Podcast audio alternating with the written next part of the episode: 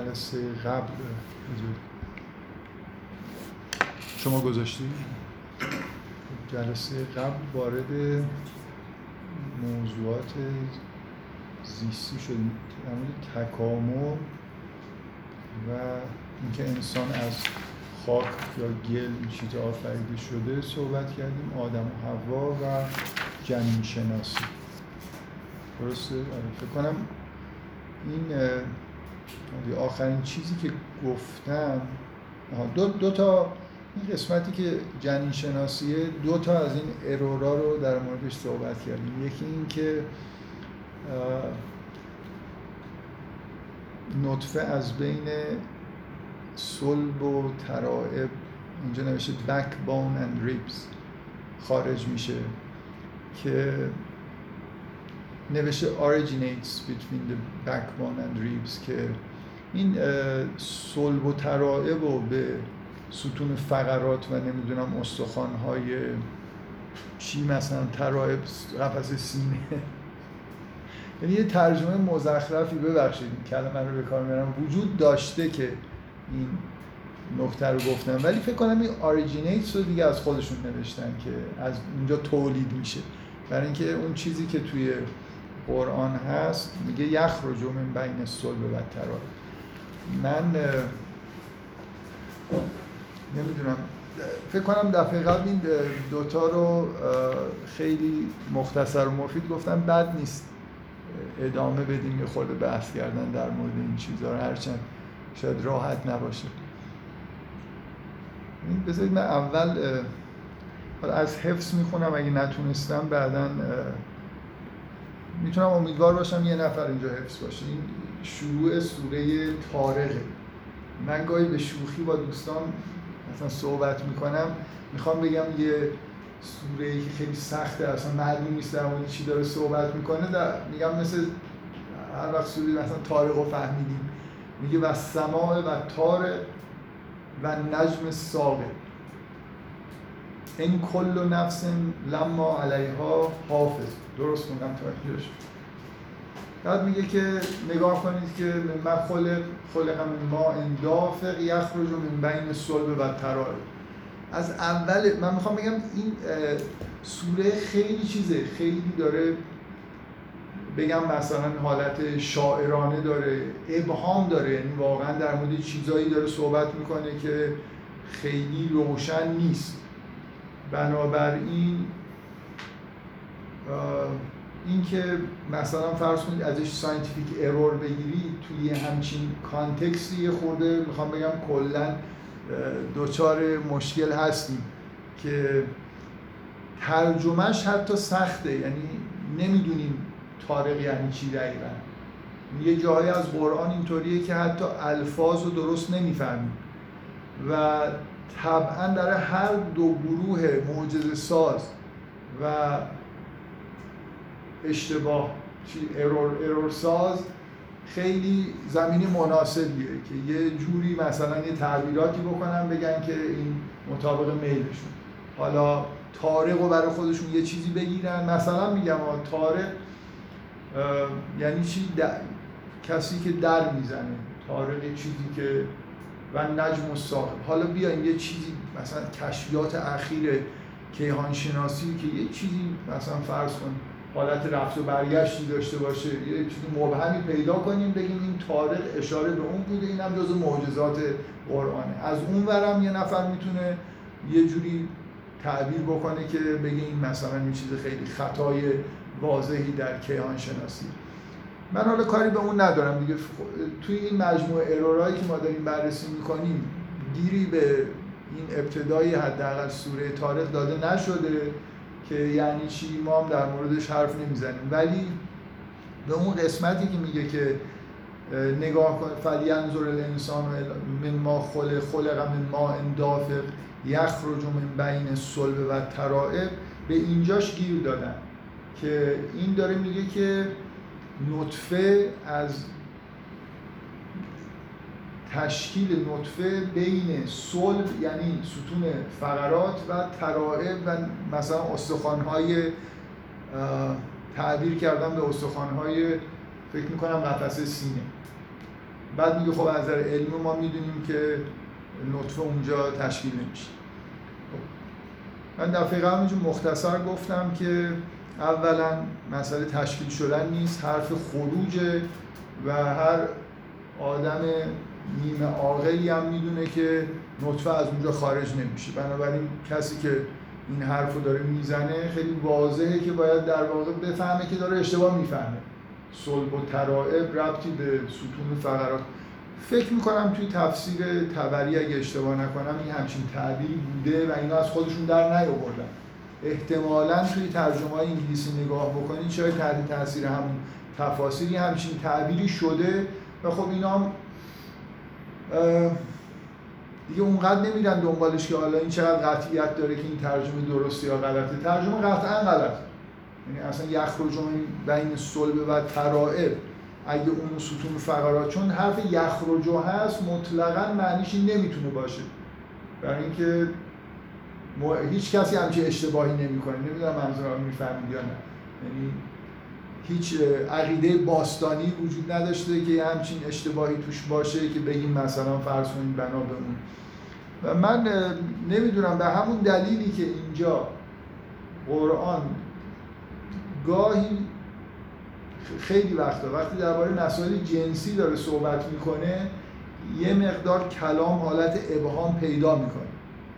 و طبعا به همون دلیلی که در قرآن اینجوری برای منم سخته که در مورد این چیزا صحبت بکنم. مگر اینکه باید مبهم صحبت بکنم. برای اینکه یه جوری خارج از نزاکت و ادب و اینا نباشه. مثلا من فکر می‌کنم که این آیه‌ای که مثلا در سوره بقره هست که میگه که اشاره می‌کنه به طور مبهم به اینکه هیچ لیسال بر تعتل بیوت من ظهورها ولکن البر من آمن بالله. این یه چیز داره. یه جور در واقع به مسائل سکشوال و اینا یه ارتباطی داره. ولی خیلی واضح نیست. اینجا من هیچ شکی ندارم که یه تعبیر معدبانه از مثلا فرض کن آمیزش جنسی و این چیزاست. یعنی صلب و ترائب اشاره به اندام های جنسی داره می‌کنه ولی یه طوری که مثلا حالت معدبانه داشته باشه. اینکه صلب رو بگیرید نمی‌دونم ستون فقرات رو بعد بمونید که حالا ترائب رو چیکار بکنید؟ بگید نمی‌دونم منظور از ترائب های نرم قفس سینه است. من غضروف چیه و بعد خودتون هم بمونید که این حرفی که زدید معنیش چیه؟ و چه ربطی به مثلا مسائل جنسی و نطفه مرد و این حرفا داره؟ فکر می‌کنم اینجا خیلی واضحه که یه تعبیر با نزاکت از یه اتفاقیه که مثلا فرض کنید آمیزش جنسی و اندامای جنسی که قرار نیست با سراحت بهشون اشاره بشه. و بنابراین موردی که ما داریم اینه که یه در واقع ترجمه غلط باعث شده که یه چیز اشتباهی فهمیده بشه. ایراد در واقع به بعضی از تفاسیریه که اینجوری تفسیر کردن و تعبیر کردن نه به متن قرآن.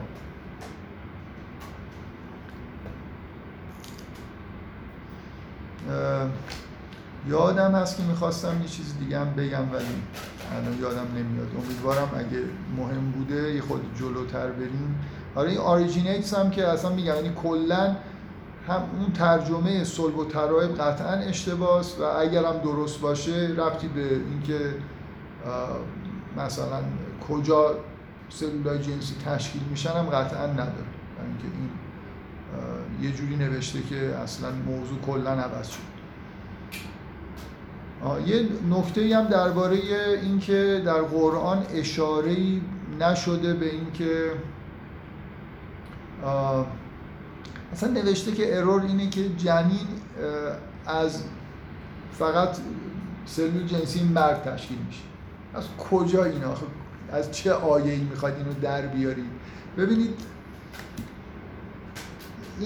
اینکه جنین حداقل با به اصطلاح شروع تشکیل جنین با نطفه مثلا با آمیزش جنسی و نطفه مرد و این حرفاست که خیلی چیز واضحی من می‌خوام بگم چیزی که قبلا مردم میفهمیدن چی الان چیزی که تو جنین شناسی مسلمه اینه که یه تخمکی هست و این سلول جنسی نر آمیز آمیخته میشه با اون در واقع سلول اولیه که شروع می‌کنه به تقسیم. بعد از اینه که این دوتا با هم دیگه آمیزش پیدا می‌کنن. خب؟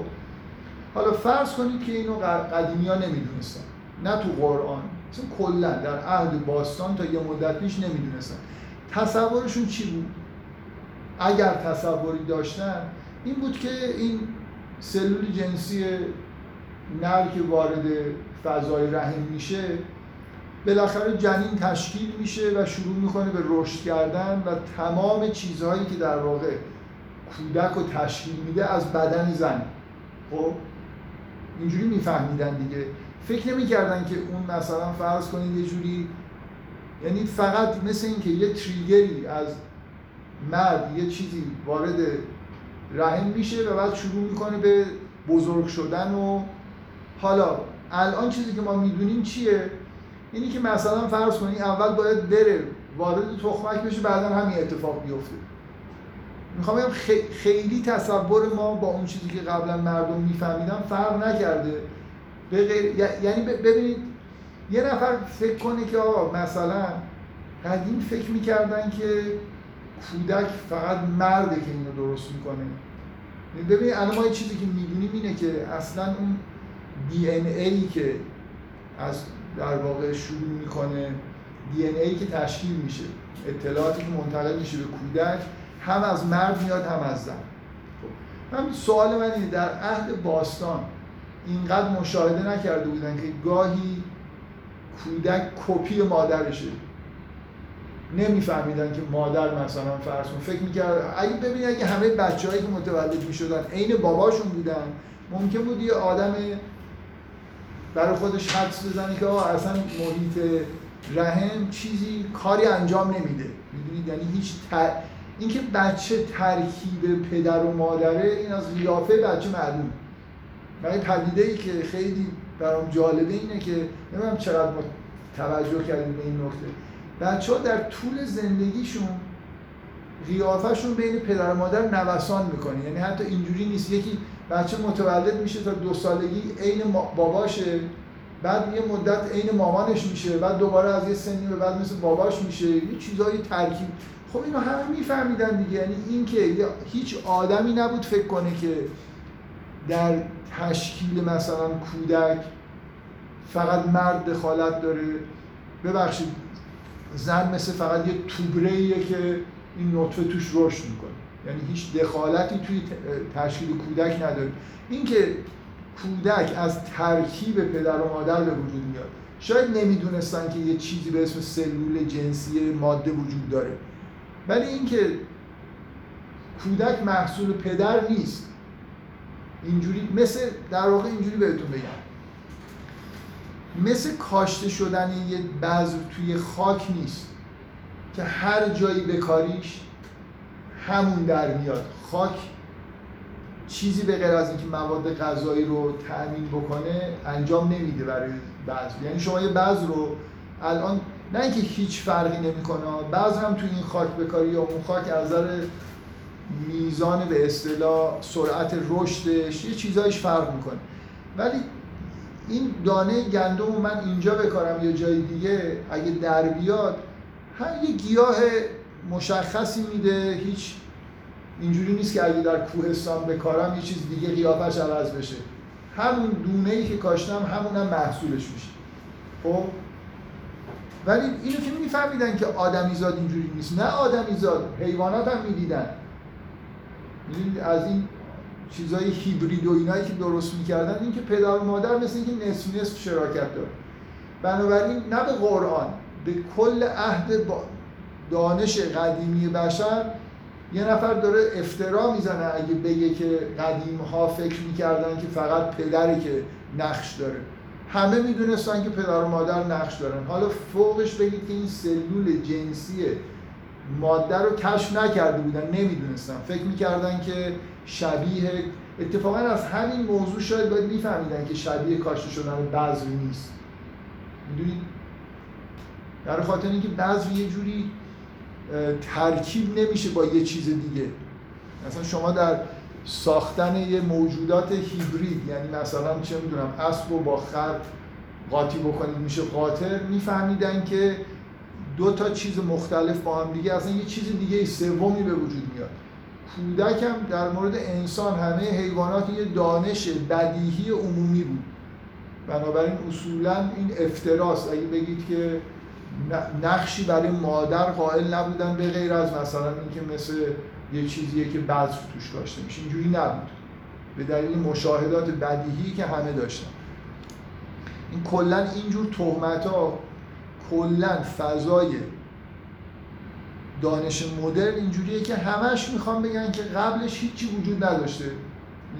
تمام چیزهایی که یونانی ها می‌گفتن پرت و پلا بوده نمی‌دونم عهد باستان و کاملا این غلطه. یعنی خیلی چیزا رو الان اکثریت غریب به اتفاق مردم فکر می‌کنن که همه مردم تا چند صد سال پیش فکر می‌کردن که زمین مسطحه مطلقا اینجوری نبوده. یعنی شما در آثار ارسطو یونانی ها صد درصد مطمئن بودن که زمین کره به هیچ experiment ی هم متکی نبود این اعتقاد ارسطو. ارسطو فقط روی حساب این که شکل کامل کره است فکر می‌کرد که زمین باید کروی باشه. شاید experiment شون بود که میفهمیدن سیارات دیگه کروی و برای زمین هم همین شأن رو قائل بودن. بعدا هم قبل از اینکه science ی به وجود بیاد مردم از روی مثلا یکی از مشاهداتی که داشتن این بود که مثلا کشتی که توی دریا دور میشه کم کم میره پایین. حس می‌کردن که روی سطح کروی داره حرکت می‌کنه و بعضی از چیزهایی که مربوط به مثلا نجوم و اینا بودن بهشون این حس می‌داد که زمین کروی. و اثبات اینکه زمین کروی هست رو هم science انجام نداده. دریانوردا انجام دادن. دریانوردا قبل از انقلاب علمی. اینکه بخوایم مثلا میگیم مردم همه قبلا احمق بودن و فکر می‌کردن زمین مسطحه و اصلا یه همچین فضایی نبوده. در مورد خیلی چیزا در واقع یه جور مثل شایع سازیه که ما خیلی هیچ هیچی نمی‌دونسته. همین 200 سال اخیر همه چیز رو فهمیدیم. از جمله اینکه هر آدم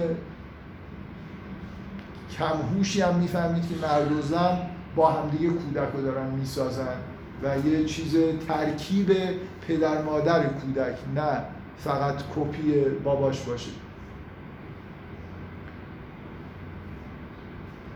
اینکه چجوری این وراست انجام میشه رو هم که همین 40 50 سال ما یه ایده ای در موردش داریم. دیگه یعنی این دی ای رو مثلا کشف کردن اینکه یه رشته ای هست این با هم دیگه دو تا رشته ای که مربوط پدر مادره ترکیب میشن. یعنی یه قسمت های از رشته دی ای کودک مربوط به پدره یه قسمت هایش مربوط به مادره.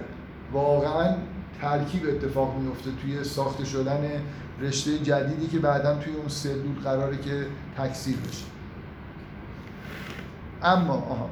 اون چیزی که یادم رفته بود در مورد قبلیه اشتباه کردم. در مورد همین می‌خواستم یه چیز بگم که الان یادم هم افتاد که چی می‌خواستم بگم. بیاید یه خورده به این نکته فکر بکنید چون با می‌خوام بگم این موضوع چون اشاره ای که می‌کنه اینجا که چجوری می‌خواد بگه که قرآن داره میگه که جنین مثلا فرض کنید فقط از نطفه مرد تشکیل میشه. چرا؟ برای خاطر اینکه مثلا همین آیه که خوندیم.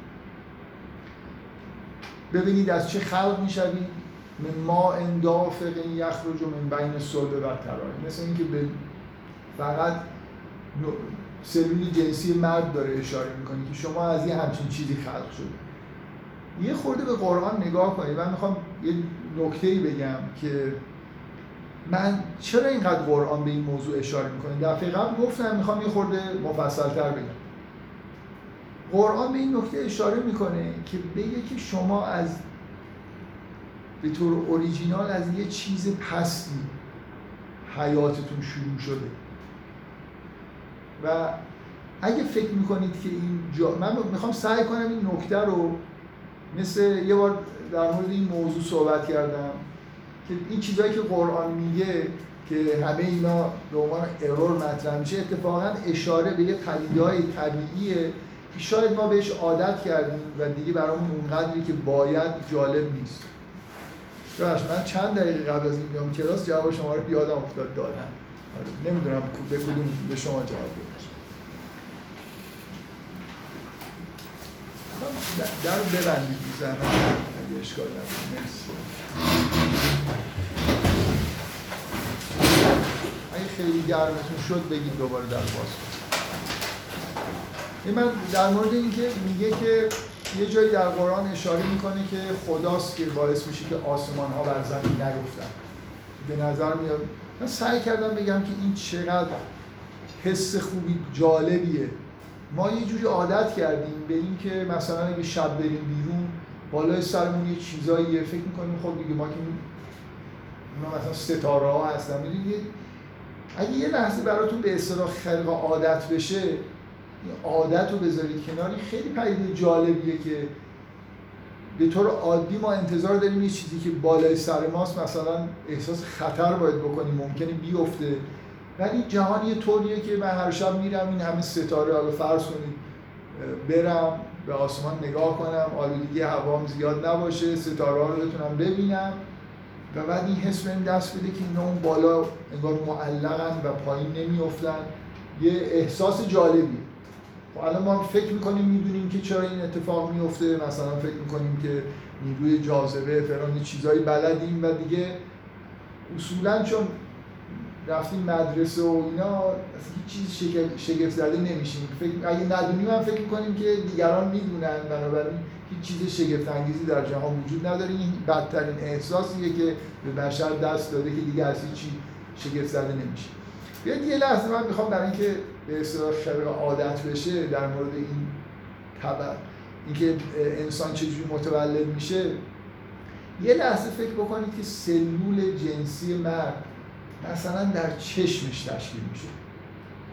و همراه مثلا از مجرای اشک بیرون میومد وارد مثلا چشم زن می‌شد و می‌رفت در نزدیکی قلب زن.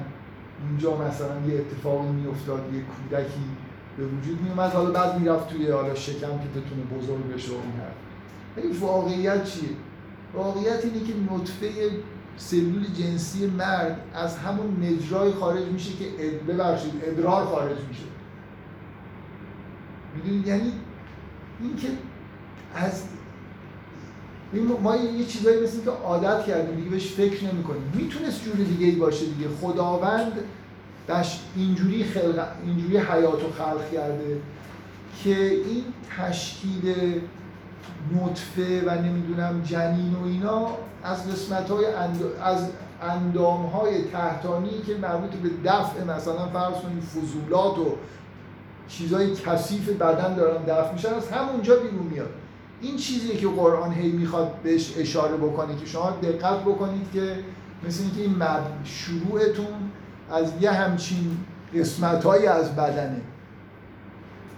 نمی‌خواد بگه که شما مثلا فرض بدون دخالت زن نمی‌دونم از مرد بدون به وجود اومدید. اشاره قرآن به این منشأ اینه که چجوری در واقع این جنین شروع می‌کنه به شکل گرفتن. از اندام تحتانی از مثل اینکه در قدیم می‌گفتن اندام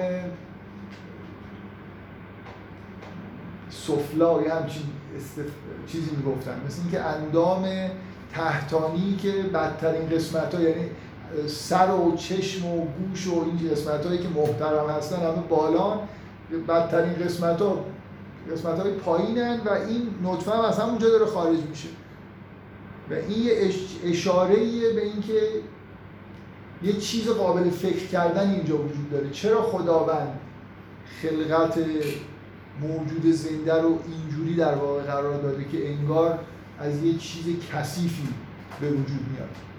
این حس رو به آدم میده. این آیه ها اشاره به این موضوع دارن. نه به اینکه نمی‌دونم زن نقش داره یا مرد نقش داره و این حرفا. یعنی به این جای سوال جدی یا چرا خداوند برای کسایی که از این ارور و اینا بیاید بیرون. به عنوان یه نکته قرآنی قرآن روی این تاکید داره که به این فکر بکنید که چرا خلقت اینجوریه. چرا حالا حیوانات انسان ها گیاه ها خیلی محترمانه تر جفتگیری می‌کنن. حیوانات و انسان ها اینا با اندام سفلای خودشون جفتگیری می‌کنن و این می‌تونست اینجوری نباشه. چرا اینجوریه؟ بالاخره چیزی برای فکر کردن اینجا هست و قرآن چند بار به این موضوع اشاره می‌کنه خب. بریم سراغ یه چیزایی که مربوط به جنین شناسیه اینکه مثلا فرض کنید باز یه ترجمه این یکی متداولتر از واژه علاقه من الان متن رو ندارم که چه اروری گرفته شده فقط عنوانش رو دارم که یکی از ارورهای جنین شناسی قرآن اینه که اشاره کرده که انسان از یک از خون بسته آفریده شده. یعنی علقه رو ترجمه کردن خون بسته بعدا میگن که حالا ارورش کجاست؟ واقعا من نمی‌دونم. خون بسته هم اگه ترجمه بکنید باز ارور به نظر نمی‌رسه. من فکر می‌کنم انسان ها از مشاهداتی که درباره در مورد سخت جنین داشتن چه در مورد حیوانات چه در مورد انسان یه استیجای جنین شناسی رو میفهمیدن چیه. و اتفاقا چون سخت جنین بیشتر تو همون هفته های اول اتفاق میفته فکر می‌کنم دانش عمومی این بود که مراحل اولیه شباهتی به خون بسته داره مثلا فرض کنید که این ترجمه درست باشه یه همچین چیزی اشاره به یه مشاهده خیلی ساده یه اروری هم اینجا وجود نداره. ولی من می‌تونم بگم قطعا فکر می‌کنم که این ترجمه اشتباهه یعنی علاقه به این دلیل خون بسته ترجمه شده که مردم فکر می‌کردن که شروعش با خون بسته است. من منظورم می‌فهمید. علاقه یعنی یه چیزی که آویزونه. یا مثلا معنی زالو میده. خونه بسته معنیش به این دلیل یعنی تو زبان عربی چون این آیه رو دیدن علاقه رو خونه بسته ترجمه کردن. اینجوری فهمیدن. بعدا متداول شد. مثلا فکر کنید از یه قرنی به بعد که علاقه یعنی خونه بسته. دلیلش این آیه است که این مفهوم اینجوری ترجمه شده و ممکنه حالا شما توی متون عربی قرنهای بعد ببینید که علاقه رو در یه کانتکست غیر قرآنی هم به این معنا به کار بردن یا در مورد در جنین شناسی علاقه رو به این معنا به کار بردن. ولی به هیچ وجه واژه واژه نیست که توش مفهوم خون و بسته و این حرفا باشه. بفرمایید. خاطر همون زالو نبوده که چه معنی برداشت کردن فکر نمی‌کنم. زالو به نظر شما میشه برداشت کرد خون بسته؟ من فکر می‌کنم همون چیزی که فکر می‌کردم که جنین چجوری در این رو از روی همون سخت جنین احتمالا میفهمیدن که ابتدایی ترین حالت یه چیزی شبیه خون بسته است. اگه دفع بشه. و به نظر من خواستن که فکر می مثل یه چیزی که می‌دونستن و حالا اینجا یه عبارتی اومده بود علاقه به معنای یه چیزی که یه جای آویزونه خب اینو که ندیده بودن. ما الان, ما می‌دونیم که شروع مثلا جنین اینجوریه که این میره یه جایی از رحم جا می‌گیره و آویزون میشه. شباهت به زالو هم داره برای اینکه مثل اینکه داره خون میبکه مثلا. خب هر کدومش رو بگیرید بهتر از خون بسته است. بهتره منظورم منظورم بهتره رو بفهمید. بهتره یعنی به این واژه بیشتر می‌خوره. چون این چیزها رو نمی‌دونستن و فکر می‌کنم استیجای جنین شناسی رو بعد از سخت دیده بودن اولین استیجی که میفهمیدن یه چیزی شبیه خون بسته بود اینو گذاشتن جاش. بعد دیگه علاقه به این معنا متداول شد. من یه بار تو همون گروه تلگرامی این بحث شد سعی کردم همین رو توضیح بدم که به نظر من این واژه بعدا معنی خودش رو پیدا کرده. یکی از دوستان المنجد کپی کرد برای اثبات این که بگه که این معنیش خون بسته است. بابا المون مثل اینه که من مثلا بگم که هزار سال پیش فلان واژه این معنی رو نمی‌داده شما برید فرهنگ معین برای من کپیشو بیارید. المنجد که خب یه فرهنگ متداول امروزیه و توش علاقه به همین معنا ممکنه آمده باشه. ولی موضوع اینه که از چه سالی این معنی برای این واژه گذاشته شده؟ علاقه از معلق بودن واژه نه توش خون هست نه بسته هست. برای چی این واژه به این معناست؟ فکر می‌کنم یه اشتباه ترجمه خیلی قدیمیه که چون نمی‌دونستن چی ترجمه بکنن یه چیزی جاش گذاشتن. من کسایی که سخنرانی های قبلی منو گوش کردن درباره واژه شناسی قرآن احتمالا می‌دونن که من به اینجور خطاها خیلی پیدا کردن اینجور خطاها علاقمندم یعنی یه یه آیه هست یه چیزیشو نمی‌فهمن یه معنی براش در نظر می‌گیرن بعد اون واژه به این معنا معروف میشه. بعد دیگه اصلا فکر نمی‌کنن که اصلش از کی این معنا بر اون واژه گذاشته شده؟ دقیقا اون آیه است که این مع... یه،, یه مثال خوب به نظر من این علاقه است. شاید اون موقع که اون سخنرانی ها رو یکی دوبار کردم این مثال رو نداشتم. الان اگه بخوام دوباره اون سخنرانی ها رو بکنم فکر می‌کنم این مثال خیلی خوبیه. واژه مطلقا تو ریشه این کلمه علاقه نه خون هست نه بسته هست نه هیچی. اگه یه نفر بیاد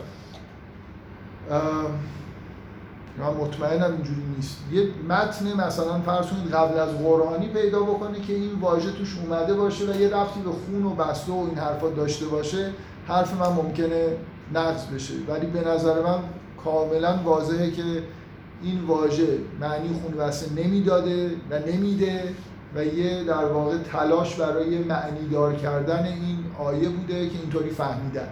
علتش هم همونه که فکر می‌کردن اولین استیجای در واقع جنین یه چیزی شبیه خونه بست است. حالا اینجا ارورش اینه که این شبیه خون گفته ارور که نیست که دیگه. حالا در من چون کپی نکردم نمی‌دونم به چیش ارور گرفته. بالاخره شباهت به خون بسته. تلاش مسلمونا بوده برای اینکه اینو به اون دانش عمومی خودشون پیوند بزنن. که مثلا شاید نمی‌دونم واقعا. ارورش احتمالا شاید اینه که خون بسته نیست دیگه. اینم که مسلمان ها احتمالا جواب میدن که شبیه خون است. یعنی ساینتیفیک نگاه بکنید که خب اون, اون چیزی که در ابتدا تشکیل میشه خون نیست اصلا. یه چیزی شبیه خون لخته شده است بالا. بگذاریم به هر حال باز اینجا در واقع با یه مورد اشتباه روی این جنین شناسی ماجراش اینه. چون خیلی مسلمان ها در یکی دو دهه اخیر روی اجاز جنین شناسی در قرآن فشار آوردن. از اون برم این عکس عمل به وجود اومده که تا میشه اینجا یه ارورهایی پیدا بشه که خونسا بشه. معجزه یابی در جنین شناسی قرآن خونسا بشه.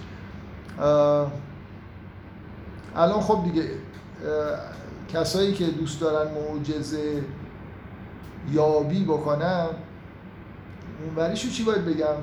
اشتباه غلط یابی مثلا نمی‌دونم. هی گفتیم ارور بعد با حالا کسایی که معجزه سازی یا معجزه یابی می‌کنن از نظر من بیشتر معجزه سازی می‌کنن خیلی روی این الان تاکید دارن که بله این علاقه از معلق بودن و آویزان بودنه و این یه چیزیه که مردم نمی‌دونستن و الان ما می‌دونیم که اول به, به محض اینکه مثلا سلول اولیه جنین تشکیل میشه اتفاقی که میفته میره میچسبه به دیواره رحم آویزون میشه و بنابراین علقه براش خیلی توصیف خوبیه یه چیز آویزون. حالا به معنای زالو هم بگیرید باز میگن یه معجزه دومی اتفاق میفته برای اینکه هم مثل زالو یه جوری زالو هم می‌خواد خون بخوره به یه جای آویزون میشه بعدا خون می‌خوره این هر دوتا function رو پس داره. هم معجزه مضاعف میشه مثلا اگه زالو ترجمه بکنه. خب من به نظر من خب حالا معجزه نیست ولی جالبه دیگه. برای اینکه فکر می‌کنم علاقه از به وضوع از معلق بودن از این میاد چسبیدن آویزون شدن میاد و این توصیف خیلی خوبیه برای استیج اولیه جنگ. معجزه هم تاکید می‌کنم معجزه هم نیست. جالبه. تمام این چیزهایی که میگن معجزه است خیلی مهمه که یه نفر تحقیق بکنه که آیا در دانشهای باستانی چنین چیزی بوده یا نبوده. مثلا فرض کنید یه جایی ازش گذشتیم. میگن که معجزه است که قرآن در مورد خورشید مثلا میگه سراج یعنی یه چیزی که میسوزه و نور میده و اینا برای اینکه سراج همچین معنی داره دیگه شعله ای که روشنه ولی در مورد قمر میگه نور. خب بعد نگاه بکنید همه مردم قبلا می‌دونستن که اینجوریه که اون نور اونو داره منعکس می‌کنه باور کنید. که یه درست بودن یه گزاره معجزش کجاست آخه؟ یه چیزی در یونان چیه؟ در عهد دقیانوس هم می‌دونستن که ماه با خورشید نورش فرق داره و بعید می‌دونم واقعا این دورانی پیدا بکنید در شب این نمی‌دونسته. اصلا هم موضوع قرآن نیست که حالا بخواد اینجا درباره مکانیسم نور اینا صحبت بکنه. من همش تاکیدم اینه که این نگاه معجزه یابی اشکالش فقط این نیست که اکثرا ببخشید چرند و منجر به نفهمیدن. موضوع اینه که مانع از این میشه شما اون معنای اون معنوی چیز معنوی که قرآن می‌خواد در موردش صحبت بکنه رو بفهمید. اگه درباره نطفه نمی‌دونم مرد صحبت می‌کنه برید سراغ این که حالا مثلا این چیز علمی اونجا پیدا بکنم مطمئنم الان یه عده در مورد این صلب و ترایب دارن در متون میگردن ببینن میشه یه جوری گفت که یه چیزی از ستون فقرات مثلا با یه ربطی به نطفه پیدا بکنن که یه معجزه جدیدی اختراع بشه. در حالی که یعنی این نگاه این شکلی که خودش در واقع scientific ها من می‌خوام بگم آدمایی که اینجوری نگاه می‌کنن خودشون مغزشون توسط science یه جوری چیز شده. مثل اینکه شستشوی مغزی پیدا کردن نمی‌تونن اون جنبه های معنوی و حالا عرفانی متن قرآن رو بفهمن تمثیل رو نمی... نمی‌فهمن اصلا قرآن درباره چی داره صحبت می‌کنه و چرا. و فقط دارن سعی می‌کنن یه عده می‌خوان بگن مخالف علمه یه عده می‌خوان تطبیقش بدن به علم. جفتشون یه بیماری دارن برای همین دعواشون شده جفتشون اینه که مثل اینکه ذهنشون توش ساینس به عنوان یه مرجع اصلی جا گرفته حالا چه بخوای؟ بگی معجزه است چه بخوای؟ بگی غلطه باید بری با اون یه مقایسه بکنی.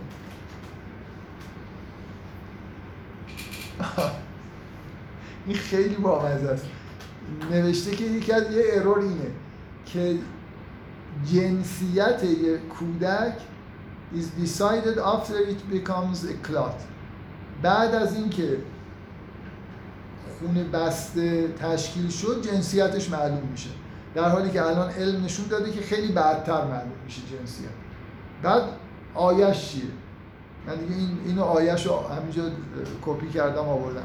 علم یکن نطفتا من منی یمنا. آیا نطفه ای نبودی از یه مثلا سلول جنسی مرد که وارد رحم شده؟ ثم کان علقتا فخلق فسوا. بعد تبدیل به علقه ای شدی فخلق فسوا مال هرچی فجعل منه الزوجین الذکر و بعدم ازشون مرد و زن قرار داده. این تنها چیزی که ازش نتیجه میشه اینه که اون مرحله علاقه جنسیت نداره ولی از اون که بلا فاصله مثل اینکه می‌خواد می‌خواد بگه تو اون مرحله علاقه بلافاصله جنسیت معلوم میشه از کجا این آیه همچین چیزی در میاد. نکته جالبی که آیه داره میگه مثل اینه که اول جنسیت ندارید بعدا ازتون زن و مرد به وجود میاد. حتی همینش هم شاید من ترسیدم که یه معجزه یابی اینو به عنوان معجزه بگه. مثلا نمی‌دونستن که از اول جنسیت معلوم نیست. همینش هم نمی‌تونید از آیه در بیارید که علاقه جنسیت نداره. این اصلا موضوع این نیست. می‌خواد بگه که یه روند مثلا ثابتی وجود داره بعد جالب یکی یا, یا زن میشه یا مرد میشه. می‌دونید مثل اینکه این حالت باینری که یه روند مشترک وجود داره ولی منجر به دو چیز میشه. مردم اینو می‌خواد بگه. اصلا برا اینم حتی به نظر من نمیشه معجزه یابا بگن که سمکان علقتا فخلق فسوا فجعل منه الزوجین. این احتمالا خب میگن که اینجا چون چند تا ف اومده بنابراین این جعل جعل ذکر و انسا توی مرحله بعد از علقه اتفاق افتاده و این خب معجزه است دیگه برای اینکه معلوم جنسیت معلوم نیست که در یعنی در واقع داره میگه که در ابتدا جنسیت نداره از یه جایی به بعد جنسیت داره. حالا نگاه می‌کنیم ببینیم در یونان باستان و هند و همه همینو گفتن.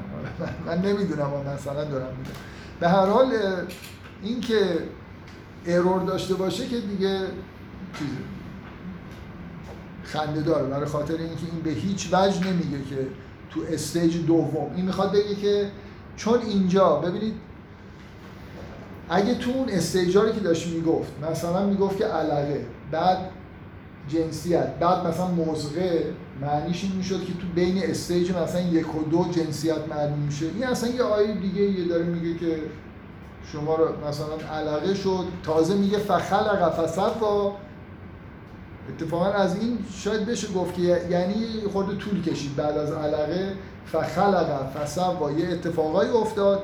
فجعل منه الزوجین الذکر و بنابراین جنسیت رو معلوم نیست. در هفته چهارم یا هفته بیستم یا هفته چهلم. همش با این آیه سازگاره برای خاطر اینکه اینکه خلق فسوا بعد از علاقه تا کجا هست معلوم نیست. به هر حال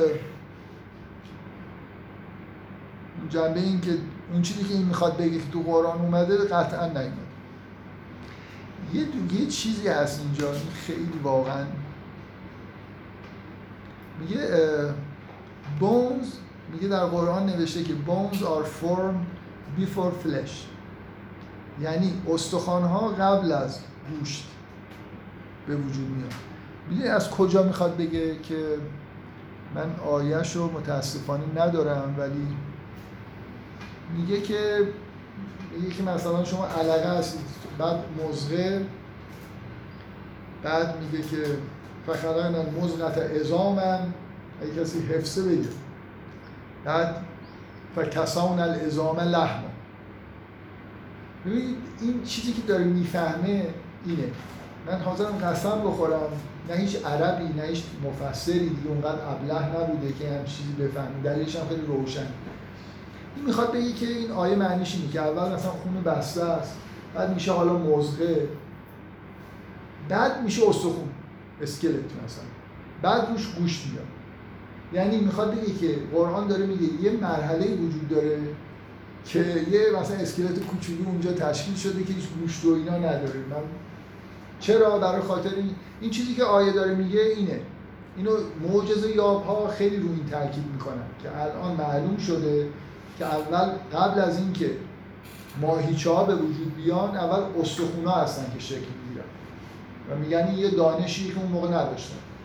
و آیه داره میگه که اول استخونا شکل می‌گیرن بعدا این ماهیچه ها دورش به وجود میان. تو همون مقاله‌ای که من یه دفعه در موردش صحبت کردم که یه جنین شناس معروفی نوشته روی این خیلی تاکید داره که این خیلی جالب ولی چیزی که این داره میگه مثل اینه که مثل اینکه یه مرحله استخون خالی وجود داره بعد دورش مثلا گوشت به وجود میاد. که خب من این آیه چیزی که داره میگه اینه که خب خون بسته است و بعد مزغه میشه بعد استخوان ها به وجود میاد نه اینکه همه چیز از بین میره. میگه از کجا مردم میگم هیچ آدم عاقل اینجوری نفهمید و ترجمه نکرده برای اینکه هیچ سخت جنینی که یه استخون بیفته بیرون کسی ندیده بوده یه دفعه اسکلت کوچولو بیفته بیرون بگن آیه مرحلهش مثلا استیجش اینه که استخون استخون بدون گوشت. هم از نظر عربی می‌خوام بگم متنی همچین چیزی به ما نمیگه. میگه که چیزی که ممکنه حالا به صورت معجزه یابی بگید که این که و کسان الازام لحما این که استخونا تشکیل میشن دورورشون کم کم این ماهیچه ها به وجود میان که اینو الان جنین شناسی تایید می‌کنه طبق همین مقاله ای که یه بار در موردش صحبت کردیم.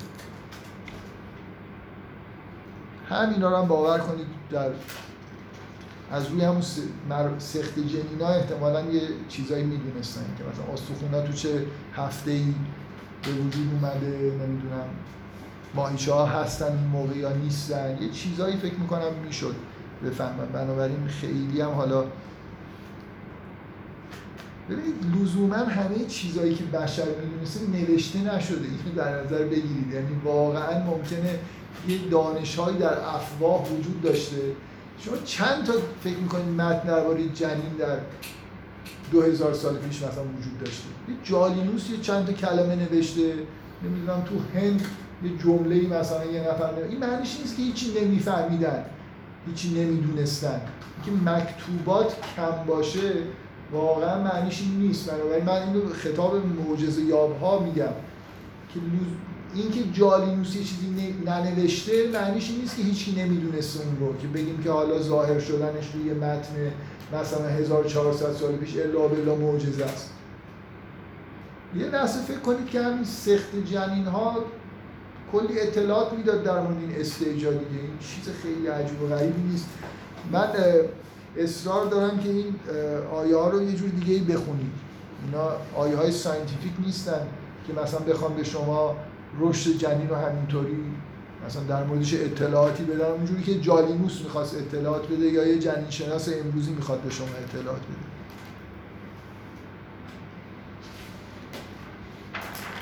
آها بعد یه, یه ارور دیگه. در نوشته در قرآن اومده که all organisms یعنی همه ارگانیسم ها are created in pairs. زوج آفریده شدن. بعد میگه که نه بعضی از ویروس ها هستن که نرم ماده ندارن و بعضی از گیاه ها من نمی‌دونم چی نوشته یادم نیست ولی مثلا گیاه, گیاه ها قارچا همه لزوما جنسیت ندارن در حالی که در قرآن نوشته همه خب این چه کاریه؟ که اگه می‌خواید یه همچین یه جوری اول میگه که در قرآن نوشته که همه ارگانیسم ها چیز دارن به اصطلاح زوج آفریده شدن. بنابراین حالا یه ارگانیسم های نشون میده که اینجوری نیستن. در حالی که آیه قرآنی نیست. میگه همه چیز. خب؟ آیه اینه. میگه که سبحان الذی خلق الازواج كلها مما تنبت الارض و من انفسهم و مما لا یعلمون. یا مثلا این آیه میگه و من کل شیء این آیه و من کل شیء خلقنا زوجین لعلکم تذکرون. بنابراین خیلی راحتتر ساینتیفیکش نکنید یه نفر در زمان پیغمبر می‌تونست بیاد بگه در قرآن نوشته من کل شیء کل شیء. از همه چیز خلقنا زوجین لعلکم تذکرون. مثلا سوال اینه از همه چیز مثلا خورشید زوجش یا چه می‌دونم بگید دیگه کل شک کار نداره. یه چیزایی بگید که زوجیت درش نباشه. مثلا موج... اصلا به موجودات زنده فکر نکنید سخت پیدا کردن مثالی که زوجیت جنسیت درش نباشه. ولی مثلا در قرآن بذارید در اعمال ما مخلوق خداوندن. در قرآن اومده که شما رو خلق کردیم و همه اونچه می‌کنیم اعمال ما کجاش چیز زوجین داره؟ مثلا راه رفتن نشستن بلند شدن. سنگ. سنگ ها زوج دارن. خب میگم پیدا کردن مثال نقص اگه اینجوری بفهمیم که در قرآن گفته که همه چیز زوج معجزه یا با چی میگم؟ میگم ببینید قرآن چه معجزه ای علم نشون داده که بار الکتریکی مثبت و منفی داره فلان چیز ده همه چیز. یعنی برخلاف تصور بشر که فقط موجودات زندن که مثلا نر و ماده دارن هر چی که علم فیزیک و اینا پیشرفته می‌فهمیم که اصلا بنای جهان بر زوجیت و این حرف است. بنابراین این نشان دهنده یه معجزه. در واقع تاکید رو همینه که نه موجود یعنی کل شی حالت زوجیت داره.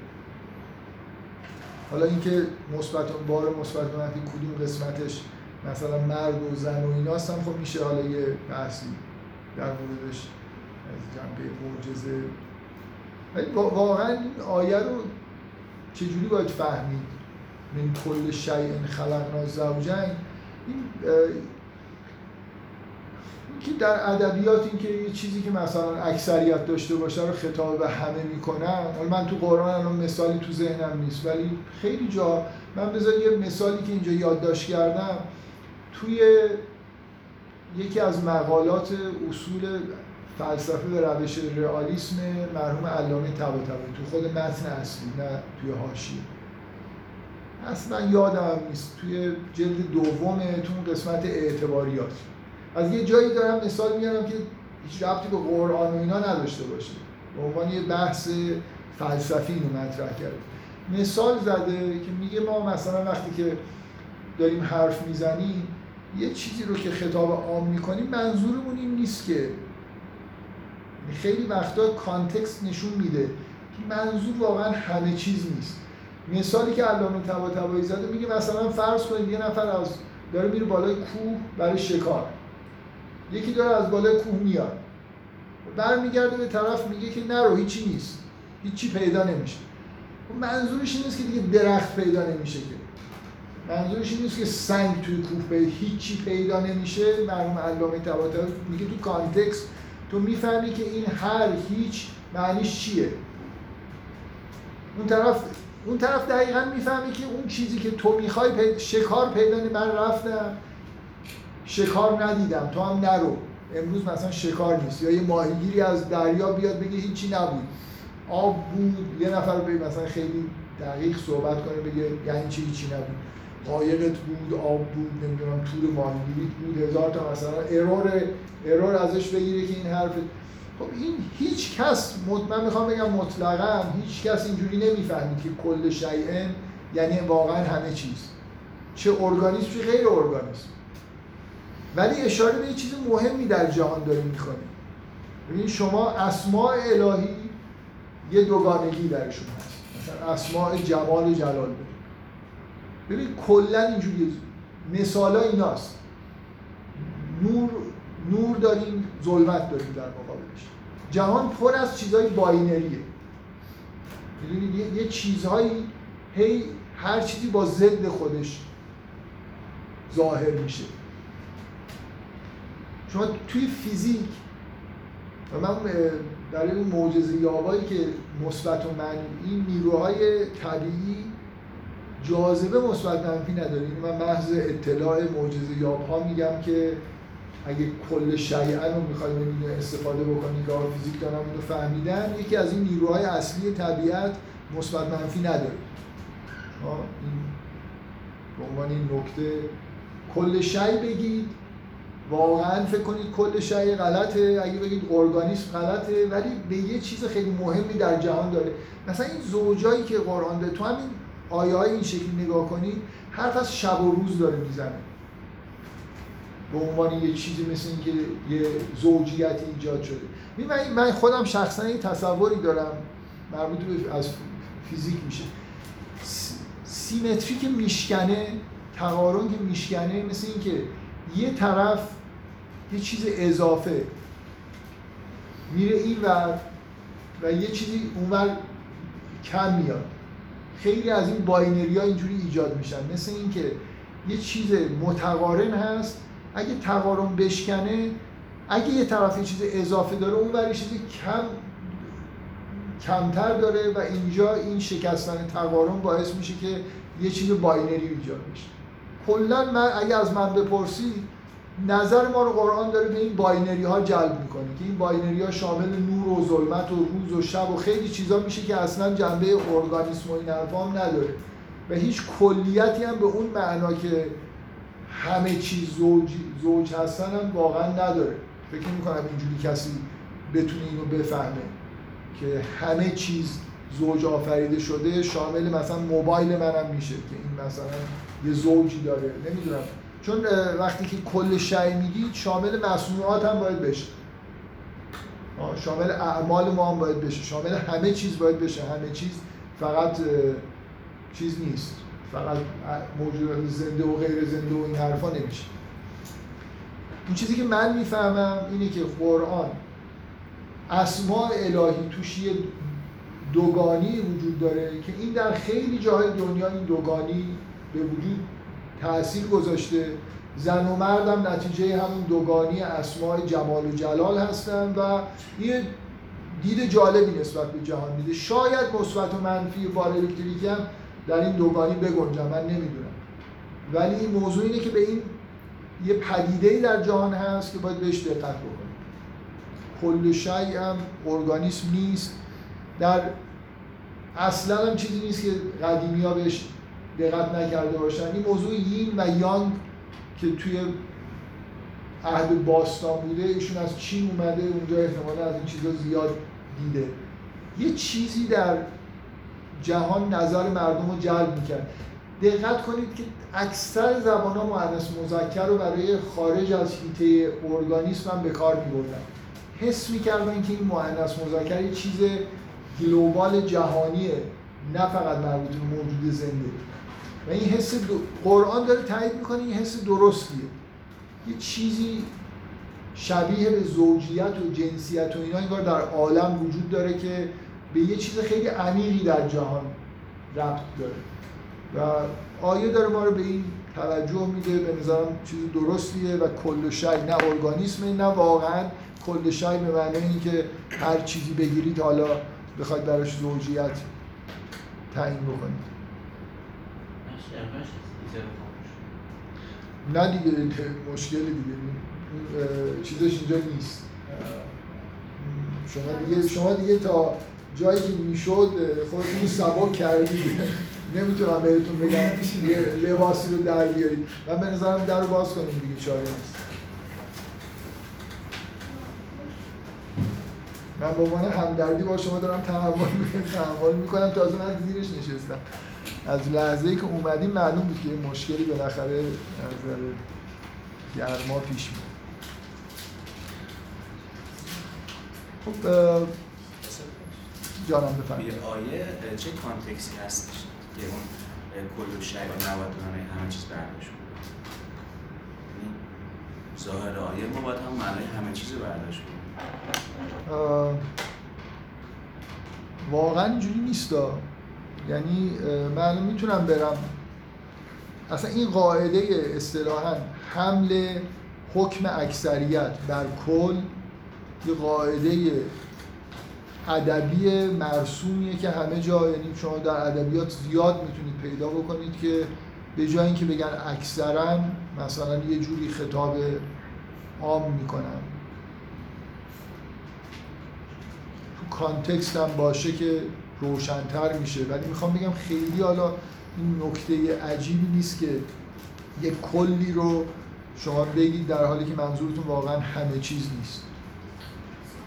کانتکستش بذارید. من می‌تونم برم الان آیه رو بیارم ولی واقعا کانتکستش اینه که شما جهان رو دارید می‌بینید و کل شی مثلا خیلی چیزای بدیهی وجود داره که مثلا اون یارو مثلا فرض کنید شکار شکارچی اصلا فرض کنید موضوع شکار هم نباشه.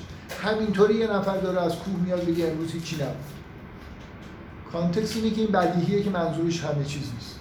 من فکر کنم اینجا بدیهیه که منظور واقعا کل شی مثلا اعمال ما نمی‌دونم چیزهای معنوی همه چیز نیست.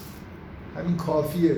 برای اینکه بگم که یعنی قرینه لازم نیست در متن باشه. قرینه در یه چیز خیلی واضح از اینکه علم مشترکی که همه ما داریم کافیه برای اینکه بفهمم که اینجا منظور اکثریت یا اصلا داره یه فقط نظر شما رو با این حرف با مثل چجوری بگم؟ یه جوری این کل شی ذهن شما رو می‌بره که همه جا رو بگردید دنبال این زوجیت حداقل این فایده رو داره حتی ممکنه یه نفر بگه من در مسائل معنوی هم میرم میگردم اینو سعی می‌کنم.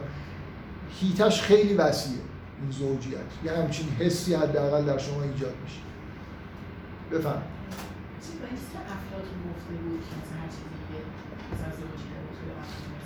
آره آفرین. آره این چیزا واقعا مثل من یه سوال بکنم. الله در خود خداوند کل شی شامل خداوند هم میشه. یه خود سخته دیگه. یه, یه مثال پیدا بکنم که افلاتون مثلا یه ایده کلی توی فکر کنم زیافتش اگه اشتباه نکنم در مورد زوجیت همه عالم و اینا داره. این چیز خیلی من از اینکه در همه در اکثر زبان ها این زوجیت خارج از ارگانیسم در اکثر متون باستانی مثل چینی، هندی اینو می‌بینید شما. یعنی یه چیزی مردم در مورد جهان میفهمیدن و این آیه داره یه جوری شما رو متوجه این می‌کنه که یه واقعیتی وجود داره. و کل و هم مثل اینه که تاکید روی این که فقط فکر نکنید این زوجیت مربوط به اتفاقا فکر می‌کنم می‌خواد بگه که تو فقط فکر نکنید مربوط به ارگانیسم هست که این رفته تو ارگانیسم ها میگرده. همه جای دنیا مثلا اینو انگار می‌بینید من تصورم اینه از دیدگاه عرفان اسلامی که یه بخشیش حداقل از وامدار قرآنه این برمیگرده به یه زوجیتی در اسما. چون همه عالم ظهور اسماء الهیه و در اسماء الهی زوجیت کلی جمال و جلال داریم اون چیزی که شما یه آیه دارید که اول همه سوره ها میاد بسم الله الرحمن الرحیم. اگه بفهمید که این رحمان و رحیم یعنی چی؟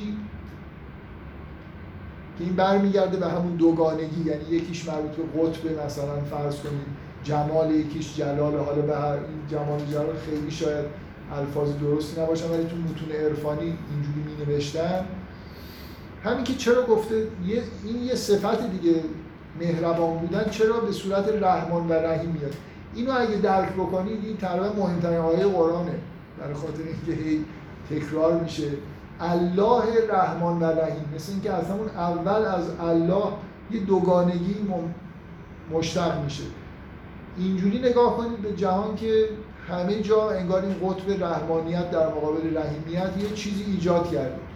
و نر و ماده هم همون جلوه همونن این معنیش این نیست که واقعا هر چیزی حالا نر ماده داره. ولی یه پدیده در جهان هست یه زوجیتی در جهان هست که نه اولین بار قرآنی که داره بهش اشاره می‌کنه و نه ربطی به ارگانیسم داره. یه چیز خیلی سراسری در جهان وجود داره. بفرمایید. این خطا نیستش که کل و دیگه یه جوری توصیف خداست اطلاق داره. که همه چی فانی جز بشته و همه چی قادره اونجا کل رو همه اطلاق می‌گیرن. اما شما اینجا برای اینکه مثلا رو توضیح بدین یه کل رو ریلکس می‌کنین ولی شی رو شاید خیلی تعمیم میدین آیا نمیشه کار دیگه که کل رو مطلق گرفت ولی شی رو. شیء میشه یک چیز بکنم من واقعا نمی‌دونم. شما می‌تونید بگید که شی مثلا تو چه محدوده منظورش هست. یعنی می‌خواد بگید تو کانتکست یه جوریه که این شی به همین چیز اطلاق نمیشه کل شی چون جاهای دیگه دقیقا با همین ترکیب اومده و به نظر نیست اونجایی که مربوط به خدا اطلاق داره. آخه ببینید یه جاهایی این مثال های ادبی که من سعی کردم حالا یاد یکی دو تا بزنم واقعا ممکنه یه جایی من وقتی میگم همه چیز منظور من نگفتم وقتی میگیم همه چیز کلا منظور اون همه چیز نیست. یه جاهای همه چیز یعنی همه چیز. مثلا توی متن توی چیز فلسفی مثل مثلا فرض کنید خداوند بر کل شی مثلا قادر اتفاقا بذارید حالا یه, یه چیز ایراد فلسفی که خارج از بحث قرآنی به مسائل الهیات می‌گیرن اینه که یه سری چیزا ممتنع مثل مثلا فرض کنید آیا خداوند قادره که یه مثلث چهار گوش بسازد؟ یعنی از این چیزهای خیلی ارورهای حکیمانه ایه که به الهیات گرفته میشه. کل و شی شامل الان شما دارید میگید اونجا حالت اطلاق داره. اونجا هم به معنا من می‌تونم بگم اطلاق نداره برای اینکه مثلا چیزهای ممتنع و شی نباید حساب کنید و کل و شی منظور همه چیز به یه معنای نیست. اونجا محدود کردن شی میشه. خب؟ یعنی که چه کل رو مطلق گرفت اونجا ولی شی رو محدود کرد به چیزای منطقی. خب اینجا هم می‌تونم همین کار بکنم. خب بگم که دارم خیلی چیز نداره خیلی فرق نمی‌کنه. کل من واقعا کاری که من می‌کنم خیلی فرق نداره. من می‌خوام بگم کل من می‌خوام بگم کل و شی لزوما اینجوری نیست که هر چیزی به ذهنتون برسه جای شی بذارید دیگه. من دارم همینو میگم. اونجا هم همین کار داریم می‌کنم خیلی مکانیسم متفاوتی استفاده نمی‌کنم. بگید مثلا نمی‌دونم. حسم اینه مثال خوبی زدید برای اینکه اونجا هم بگیم که بالاخره باید خود فکر بکنیم که کل شی یعنی چی. همه چیز مثلا امور ممتنع جز کل شیء که خداوندش قادر باشه قرار نمی‌گیره. اگه یه نفر می‌تونه بگه که امور ممتنع شیء حساب نمیشن خب یه ارور دیگه. از این قسمت چیز خیلی جالبه. این قسمت جنین شناسی اکثر ارورا بر معجزات منطبقن یعنی همین الان این, این که جنین در سه تا three layers of darkness. یعنی در سه لایه تاریکی قرار گرفته. این جزء معجزات جنین شناسی قرآنه طبق همون متنی که من گفتم که سه تا پرده هست مثلا که جنین در درونش قرار گرفته. بعد اینجا من نمی‌دونم واقعا خیلی کنجکاوی نکردم. خوندم یه بار ولی اینکه احتمالا احتمالا به اون کسی که اون سه تا لایه رو گفته ایراد گرفته که مثلا یه لایه چهارمی هم هست. شاید اینجوری. بنابراین three layers of من طبق معمول به هر دو طرف اعتراض دارم. بذارید یه خورده اشکال نداره از اون بپرسم. این آیه یعنی چی به نظر شما؟ همینطوری هر چقدر خالی و ذهن تر باشیدم بهتر. آیه رو باز حفظ نیستم؟ بذارید سعی کنم بخونم. میگه که تقریبا اینجوری خلقکم فی بطون امهاتکم خلقم من بعد خلق. بعد میگه که یه ذره جلوتر میره میگه فی ظلمات سلاس. یخلو میشه یه نفر پیدا کنه من یه خورده همزمان حرف زدم و سرچ کردم باعث میشه که یه مدت سکوت بکنم خوب نیست. ایشون داره میگرده اینا آیه رو پیدا بکنه. ایده ای دارید که فی ظلمات سلاس یعنی چی؟ شما چون یا تفسیر مثلا در میزان خوندید ایدهتون اوریجینال نیست. من می‌خوام همینجوری بخونید بی زحمت خلقه کن. فی بطون امهات کن. از اولش نه از همین جایی که ظلمات سر. یخلق کن.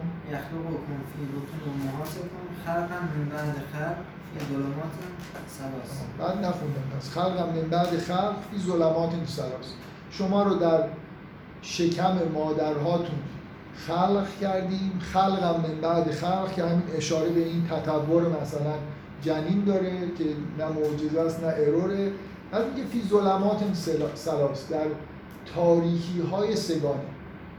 من از سوالم اینه واقعا اینو میشنوید احساس می‌کنید یعنی سه تا لایه سه تا لایه تاریکی وجود داره. یعنی الان اگه مثلا میگم اون حرف اون آقای جنین شناس معتبر درست باشه. دقیقا جنین در سه لایه قرار گرفته باشه. تعبیر جالبیه که بگیم ظلمات سلاس مثلا اگه می‌گفت حجب سلاسه مثلا سه تا هجاب مثلا در سه هجاب می‌گفتیم خب منظور اینه که سه تا لایه وجود داره. ظلمات سلاس شما به نظرتون سه تا لا این اصلا این که روک و راست اینجا نوشته three layers of darkness سه لایه تا این لایه از کجا اومده؟ شما ظلمات سلاس هیچ حس لایه بهتون دست میده. لایه از کجا اومده؟ یعنی مثلا مثلا اینجوریه که شکم به اندازه کافی تاریکی ایجاد نمی‌کرد. یه لایه دیگه گذاشتم تاریکتر شده یه لایه دیگه گذاشتم دیگه. بابا اصلا اونجا ظلمت و مطلق اصلا نوری وجود نداره. تاریکی تاریکی های سگانه یعنی چی؟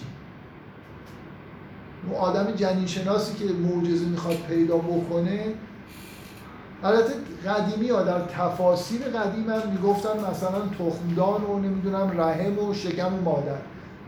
ولی می‌خوام بگم این لفظ واقعا این اینو میرسونه.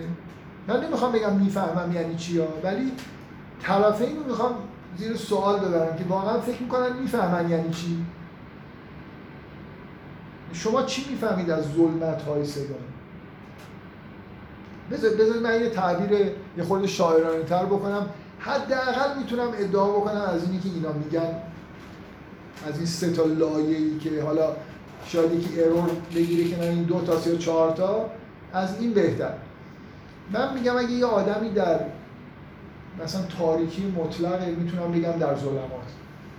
اگه یه کوری در تاریکی مطلق باشه می‌تونم بگم در ظلمات مضاعفه؟ یا اگه یه نفر در تاریکی مطلق باشه چشماشو بسته باشم در ظلمات مضاعف حالا یه کوری که چشمش بسته است و در تاریکی مطلقه در ظلمات سلاس. خب؟ و جنین همینجوریه دیگه جنین. اصلا نمی‌تونه ببینه. اولا در ظلمت مطلق قرار گرفته. بعدم نمی‌تونه ببینه. اصلا چشمش نمی‌بینه. بعدم بستم چشمش بسته است در, جن... در حالت جنین. بنابراین اینو تعبیر بکنم به ظلمات سراس. حداقل می‌تونم بگم از اون سه تا لایه چیز تعبیر بهتریه. نمی‌خوام بگم تعبیر خیلی خوبیه. ولی اگه یه خود فکر بکنی یه چیزی که سلاسش یه خورده بذارید کنار. اون جنبه جالبی که در واقع داره به شما گفته میشه اینه که واقعا یه لحظه فکر کنید که این خلقت در تاریخی مطلق داره اتفاق میفته. یه یه ذره ب... اصلا کلا قرآن خیلی دوست داره. شما یه ذره به این حالت جنین رشد جنین فکر کنید توجه بکنید برای اینکه یه دوره مهمی از زندگی که ما هممون پشت سر گذاشتیم یادمون نیست. ولی خیلی مهمه. شکلگیری جنین تغییراتش توی شکل گرفتن روان انسان حتی به نظر من یه چیز مطلقی داره یه تاثیر ای داره. بنابراین جنین شناسی علم خیلی مهمیه کلا.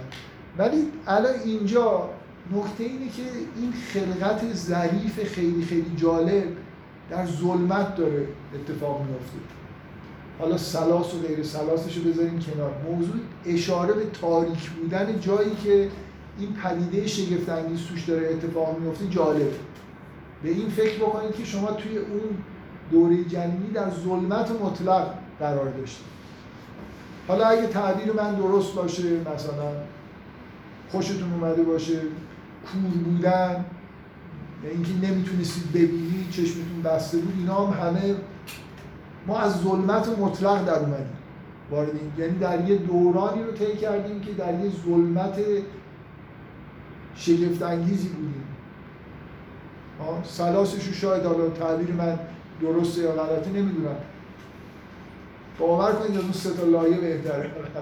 من نمی‌دونم. مثلا من بگم آقا شما در ظلمت ظلمتی که در سه لایه داشت مثلا اگه تخمدانم پاره می‌کردید بازم نوری نمیومد اگه اون یکی لایه هم پاره می‌کردید باید شکم مادرتون هم پاره می‌کردید تا یه نوری. در حالی بازم نوری نمی‌دیدیم چون کور بودیم. نمی‌دونم. من فکر می‌کنم اصلا کلا این آیه رو فهمیدنش راحت نیست. خوبه که به اون قسمت اشاره ای که داره می‌کنه که جنین در ظلمت مطلق واقع شده این خیلی نکته جالبیه. روی من تاثیر می‌ذاره. ولی سلاسش و واقعیت اینه که من ادعا نمی کنم می‌فهمم. حداقل میگم که یه تعبیری عرفا دارن. میگن که سه تا ظلمت مثلا نفس نباتی حیوانی و جماد بودن. این سه تا مرحله ای که ما میگذرونیم تا قبل از اینکه مثل اینکه روحه که نور در واقع یه عنصری در وجود انسان از یه جای ظاهر میشه که اونه که نورانیه اون روحانیت انسانی سه مرحله قبلی که طی می‌کنه اینا حالت ظلمانی دارن. اول جمادیه بعد نامی میشه به قول مولوی بعد به حیوان سر زدن اینا همه تاریکیه. تا اینکه روح مثلا دمیده میشه. اینم از سه تا لایه شکم تعبیر بهتریه. یعنی تقریبا هر چیزی من شنیدم از اینکه بگید که ظلمات سلاس حجب نیست. من اصلا ظلمات سلاس هیچ ربطی نداره به نظر من به اینکه سه لایه‌ای که تاریکی ایجاد کرده. یه تعبیر دل بخواهیه بنابراین چه معجزه در نظرش بگیرید چه خطا جفتش خطاست برای اینکه باز بد دارید ترجمه می‌کنید. جانم اجازه است اول آیه رو بخونم؟ خواهش می‌کنم آره. تقریبا می‌دونم اول آیه چیه ولی نمی‌دونم چرا می‌خواد بخونید. بخونید. حالا سوال میگه من نفس واحده ثم جعل ثم جعل منها زوجها. و انزل لكم من الانعام ثمانیه ازواج. یعنی یه هشت جفت هم از حیوانات برای شما فرستاد خب یکی اینکه اینجا هم مثلا خب چرا هشت جفت؟ یعنی یه طور می‌تونه بگه طرف والا. که اینا معتقدن با هشت جفت حیوان شروع شدن مثلا. خب چه ربطی به ظلمات شما چه ربطی به مفهوم ظلمات سلاس داره؟ از یه جایی همون اول که خوندی داره اشاره می‌کنه به خلقت شما در به صورت جنینی. خلقکم فی بطون امهاتکم بعد میگه فی ظلمات سلاس. اینکه قبلش مثلا درباره خلقت انسان و نمی‌دونم حیوانات صحبت کرده شاید مثلا بتونید بگید که اون انعام هم مشترک در اینن که در ظلمات سلاس خلق میشن. شاید کم مثلا مربوط به اونا میشه ولی من خیلی نکته ای نمی‌بینم که از اون بخوام استفاده بکنم ظلمات سلاس رو بفهمم برای همین گفتم از اینجا بخونید. برای اینکه به نظرم میاد این نکته ای که درباره خلقت انسان تو حالت جنینی داره میگه بعد میگه ظلمات سلاس مستقل از اینه که مستقل منظورم اینه که کمکی نمی‌کنه خوندن قبلش. اگه شما ایده ای دارید بگید من مشتاق شنیدن ترجمه های جدید و تعبیرهای جدید از ظلمات سلاس هستم. نه چون اتفاقا کمکی نمی‌کرد گذاشتم تا بعد از اتمام بحث بپرسمش خب؟ ولی تو به گفته شما اصلا آیه سختیه. اصلا روشن که ربطی داره؟ اولش با آخرش. من من نگفتم آیه سختیه آره. خب. اه، بعد مثلا آخرش میگه فهمنا تصرفون مثلا انگار داره با کافران هم مواجه می‌کنه که انتظار داره بفهمن این آیه رو و روی برگ نگردن طبق اون صحبتایی که شما داشتید که مثلا حالا اون مخاطب قرآن تو اون زمان چی باید میفهمیده مثلا از این آیه؟ و آه، در- فرض کنید ظلمات سلاس رو اصلا نگه.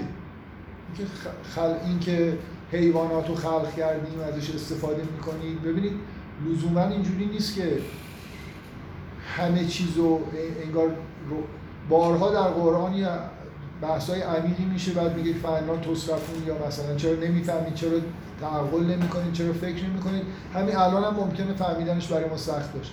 ولی اینجوری نیست که هیچی هم نمی‌فهمیم که. یعنی الان شما ظلمات سلاسش رو نمی‌فهمید ولی اینکه شما رو مثلا فرض کنید هشتا انعام خلق کردیم که استفاده می‌کنید دقت بکنید به این به این که شما در ظلمت حتی خلق شدید هم که می‌فهمیم سلاسش رو نمی‌فهمیم. بنابراین خیلی اینو این شکلی نمیشه ببینید شما چیزی که دارید میگید مثل اینکه می‌خواید از انا تصرفون به این نتیجه برسید که این چیز خیلی واضحی باید باشه. ظلمات سلاس. اونا باید به راحتی یه چیزی باید باشه که اونا به راحتی میفهمیدن. این چیزی که من دارم میگم که مثلا چشم کوری که چشمش بسته است و در تاریخی مطلقه خب اینو که می‌تونستم بفهمن دیگه چیز عجیبی نیست. اتفاقا شما در واقع شاید تعبیرتون اگه درو من یه خورده مخالف اینم که هر جا انا تصرفون مثلا دیدیم یا چرا تعقل نمی کنید نکته واضحه. اگه این تعبیر شما درست باشه اینو باید به معجزه تراشا بگید که چطور دارید یه چیز عجیب و غریب رو به عنوان ظلمات سلاس معرفی می‌کنید. سلایه که تازه جنین شناسی کشف کرده رو. این مثل همون استدلال من میشه که میگم که هفت آسمان این چیز عجیب و غریبه نیام لایه های جو نگیرید. برای اینکه نوح به قوم خودش میگه که علم ترا و کیف خلق الله سماوات طباقا. من ولی انا تصرفون به این معنا قبول ندارم ولی اگه هستم شما جواب معجزه تراشا رو دارید می‌دید. یعنی دارید میگید که این باید یه چیز خیلی ساده تری باشه تا یه چیزی که جنین شناسی تو قرن بیستم بخواد کشف کنه. من با اینش همدلی دارم بدون اینکه استدلالتون قبول داشته باشم.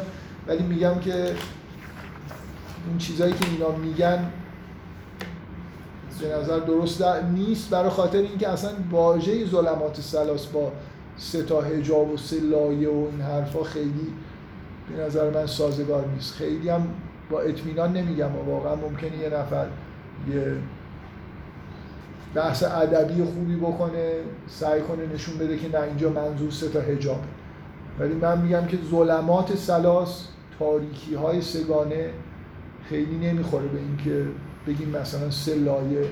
من مطمئنم که همینجور شکاف بدید لایه ها رو میشه زیاد کرد. یعنی خیلی دیافراگمم مثلا هست چه می‌دونم شکم پوستم مثلا یه لایه است برای خودش. بعدم این چه فایده ای داره که ظلمت مثلا ایجاد بکنن نمی‌دونم به هر حال کلا من مشکل دارم که دقیقا ببین اینجا نوشته three layers of darkness. مشکل من برای هر دو نوع چه معجزه تراشی چه ارور پیدا کردن اینکه این لیر رو از کجا میارن؟ کجای ظلمات سلاس سه لایه گفته شده که بخوایم به شکم و اینا رفتش بدیم؟ بگذاریم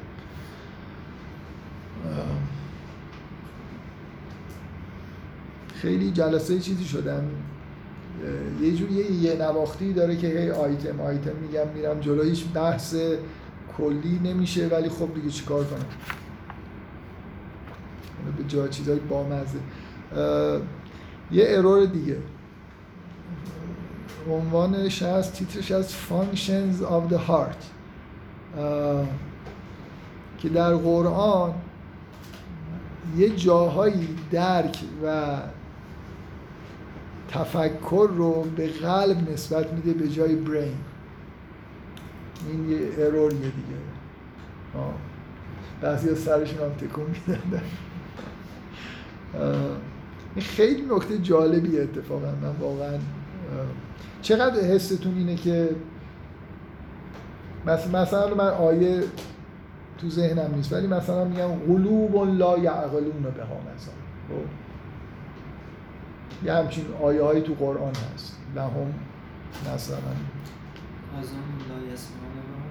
قلوب لا یعقلون. به ها مثلا من تعقل رو داره به قلب نسبت چی؟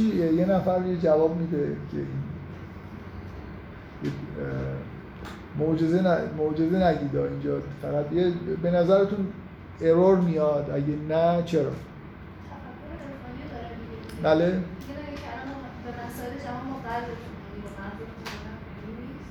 مثلا مثلا قلب در واقع جواب ایشون اینه که قلب منظور این تیکه گوشتی که میتپه نیست. یه چیز کلی تر از دیگه چی به نظرتون می‌رسه؟ من من چیزی که به نظرم می‌رسه اینه که نه اینکه این حرفی که ایشون زد و قبول ندارم که قلب منظور تیکه گوشتی که میتپه نیست. ولی چیزی که برای من خیلی عجیبه اینه که واقعا اینا مطمئنن که شناخت در مغز اتفاق میفته این چنان یعنی این الان ارور از اینجا اومده دقیقا میگه که اینا تینکینگ رو به قلب نسبت میده به جای برین من چه, چه قسمی بخورم که این صد درصد اشتباهه که همه چیز یعنی الان این علم معاصر واقعا فکر می‌کنه که همه چیز تو مغز اتفاق میفته من, من با اطمینان به شما میگم که شناخت ما از جهان در همه اندام ما اتفاق میفته هورمونا مثلا ترشح هورمونا توی مثلا درک یه چیز ترسناک. به ترشح هورمونا هم ارتباط داریم. هورمونا ترشح نشن شما اون حس می‌دونی اینا اینا اینقدر شناخت و اول با تینکینگ دقیقا. این شناخت رو اول ریدیوس کردن تو ذهن خودشون به یه چیزی که فقط یه چیز کامپیوتیشناله.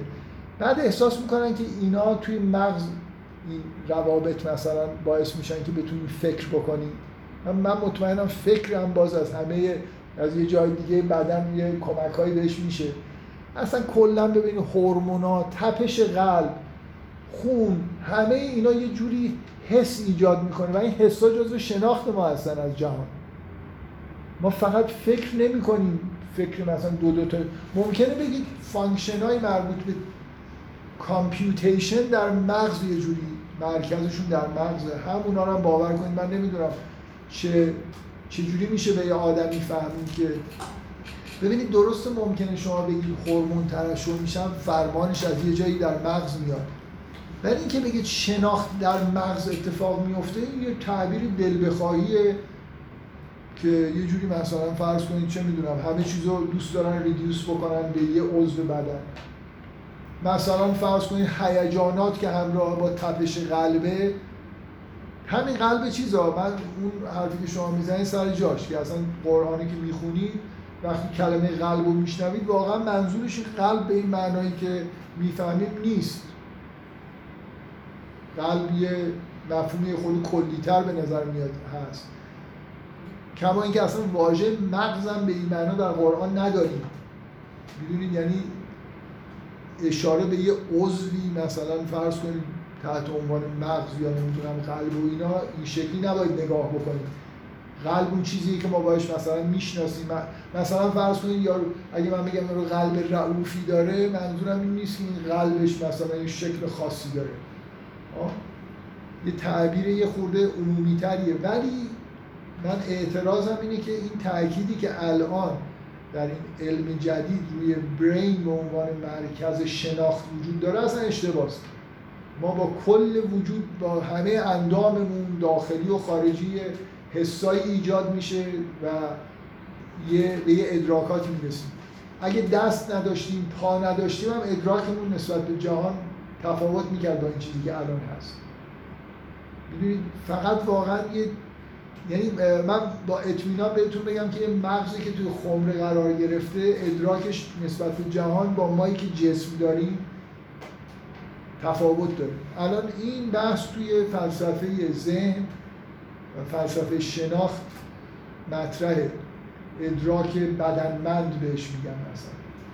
یعنی اینکه ما صرفا با یه عضو توی کلمون نیست که همه چیزو داریم درک می‌کنیم. انگار با تمام وجودمون ادراکاتمون رو در واقع به دست میاریم. بنابراین من جدای از اون نکته که قلب در همه متون قدیمی نگاه بکنید یه چیزی عمومی تر از اون چیزی که توی قفس سینه ما قرار داره. ولی اعتراض من به این دانش مطمئنیه که ایراد گیرنده داره به اینکه هر تینکینگ و شناخت فقط در برین اتفاق میفته اینجوری نیست. فکر می‌کنم اشتباهه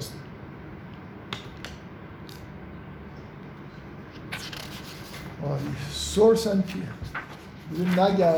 یه آیه در یه آیه در قرآن هست که میگه که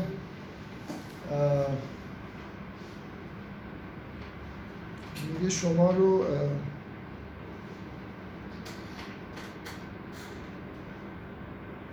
میگه من بین من بین فرس و دم لبنن خالصا سائق شاربین از آیات الهی اینه که از بین خون و سرگین یه شیر گوارایی به شما مثلا می این ارورش کجاست؟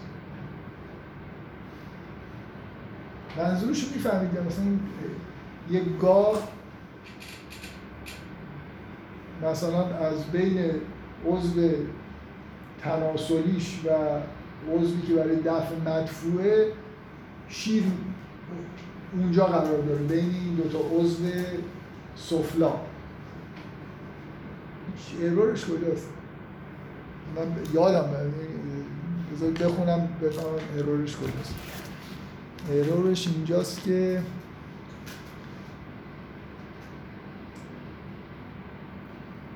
میگه اون چیزا اون قده هایی که شیر رو تولید می‌کنن بین اون اعضا نیستن. مثلا فکر کنم منظورش که داخل بدنشون هستن.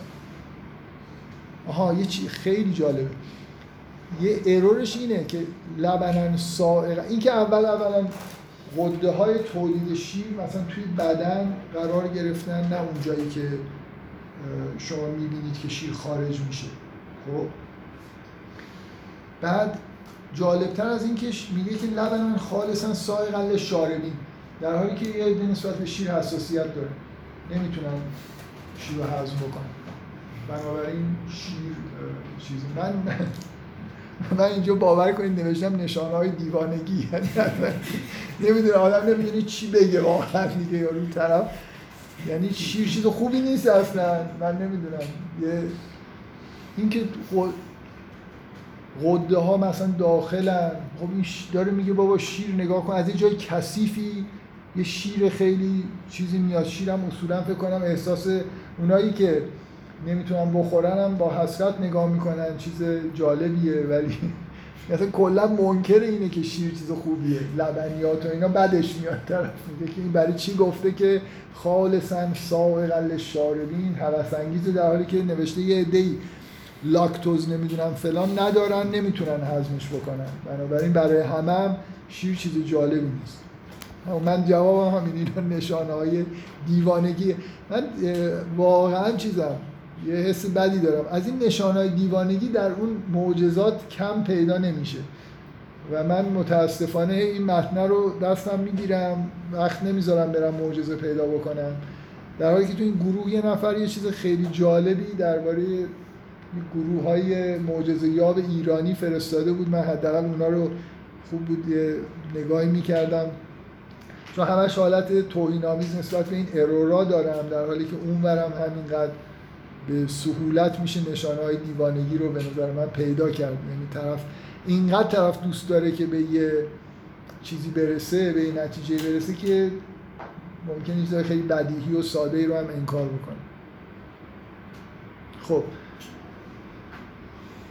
بیولوژی تموم شد دیگه. این با این این دیگه چیزش بود. حسن ختامش بود که مثلا در قرآن گفته که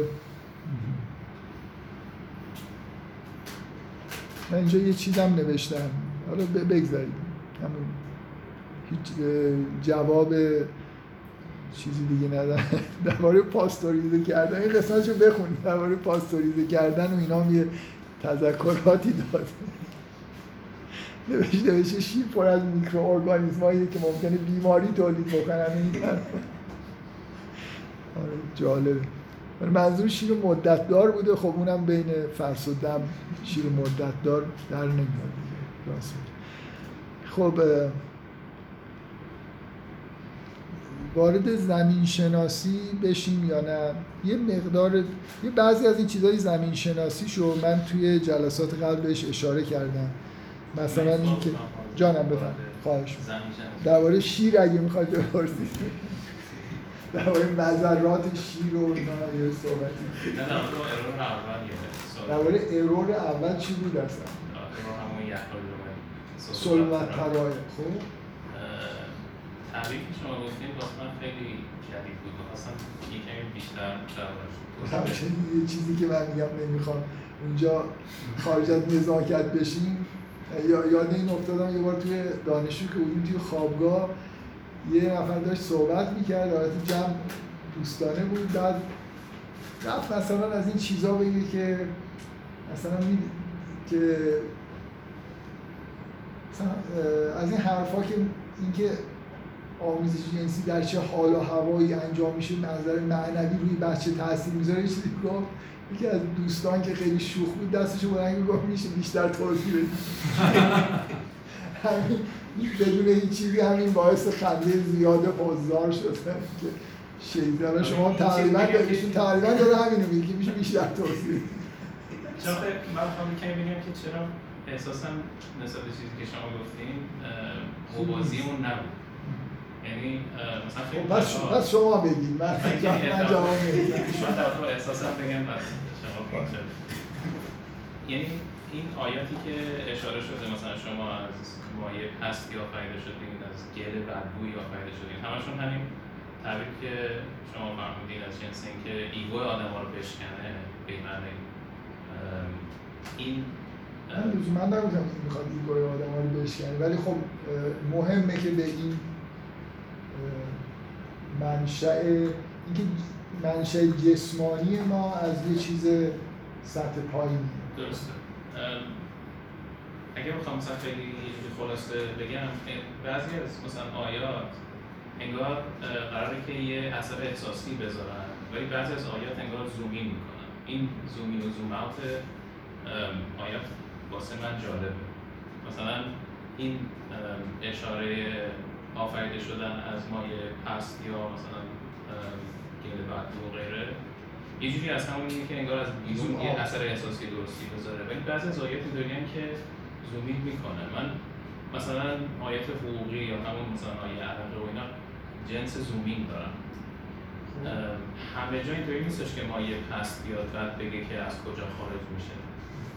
احساس نمی‌کنین که این ادامه ماجرا از جنس زومینه و قرار نیستش مثلا یه چیز احساسی باشه این یه چیزی یه نکته دیگه این که من ببخشید این مسئله چیزو در مورد صلب و ترائب نگفتم. اینکه اشاره نمیشه که تخمکی وجود داره و این حرفا من گفتم اشاره به مسئله سلولی جنسی نر به این دلیله که به منشأ مثلا خروجش و اینا اشاره می‌کنه که یه جای پستیه. صلب و ترایب و گفتم. علت این که اینجوری داره میگه اینه که نمی‌خواد که با سراحت درباره اندام جنسی صحبت بکنه. ولی مثلا بقیه جاهایی که به طور کنایه ای در رابطه با مسائل جنسی قرآن صحبت میشه مثل از واژه استفاده میشه که واژه های مستقیمی نیستن. خیلی جا خیلی جا. نگاه کردم که سوره بقره همون آیه ماه مبارک رمضان اشاره می‌کنه مثلا از واژه رفضه استفاده بله. می‌کنه. یه مثلا واژه لامستم النساء مثلا. اینا موقعی که تو این آیه رو می‌خونیم کاملا انگار روشنه که داره به طور کنایه‌ای در با این قضیه صحبت می‌کنه. ولی من آیه رو میخوندم احساس نکردم به طور کنایه‌ای داره در رابطه با این ماجرا صحبت می‌کنه. ولی واسه شما به نظر میسید اینطوری بود.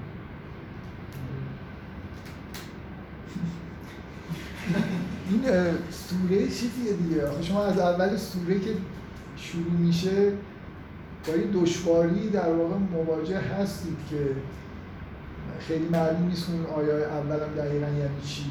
این کل نفس لما علیها حافظ دقیقا یعنی چی. یه خورده فضا فضای ابهام هست. و بعدا هم که درباره ما دافق هم داره صحبت می‌کنه آیه بعدیش هم همون حالت متناسب با آیات قبل با یه ابهامی همراه هست. ولی فکر می‌کنم این ابهام از همون نوعیه که به طور کنایی در مورد من دیگه بقیه رو به تخیلتون واگذار می‌کنم. دیگه نمی‌دونم فکر می‌کنم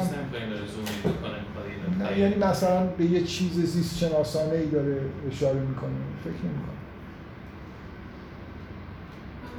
خواهش می‌کنم.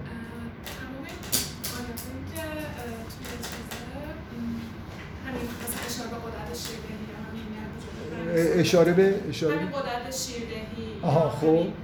همشون توی این ارورا. اولش اومده که در اون زمان اعتقاد داشتن که این از اینجا خارج میشه و قرآن ارورش اینه که داره به اون اشاره آخه در اون زمان اعتقاد داشتن که شیر از اونجا آره. خب نه می‌خوام بگم خیلی اعتقادایی که قبلا وجود داشته برای اینکه چیزی بدیهیه دیگه. مثلا شیر از کجا خارج میشه شیر من بین ف...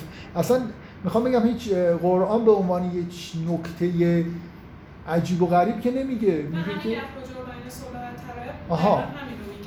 در اون زمان اعتقاد این بوده آه نه خب این اشتباهه به هیچ وجه به هیچ وجه همچین اعتقادی وجود نداشته. اون چیزی که اعتقادی که وجود داشته اینه که در اسلاب در اسلاب نمی‌دونم پدرانتان بودید و این حرفا یه همچین اعتقاداتی وجود داشته. اصلا اینکه نطفه از بین ستون فقرات مثلا اونجا اسلاب هم که میگن منظورشون واقعا ستون فقرات نیست.